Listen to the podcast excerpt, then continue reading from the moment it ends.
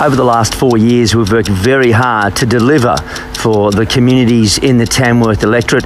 Uh, we've upgraded our roads, upgraded our schools, upgraded our hospitals, and, and in specifically, uh, we look at uh, more police numbers, we look at better police stations, $8 million for a brand new police station in Gunnedah.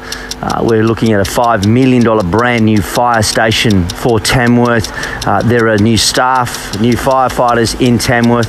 Tamworth now has 24 hour fire protection cover. Uh, we look at our road networks, upgrading Manilla Road, our schools, multi million dollar upgrade for Farrer, multi million dollar upgrade for Tamworth Public, and we still have a strong plan for the future. We will duplicate uh, Goonoo Goonoo Road, the entrance to this great city of Tamworth.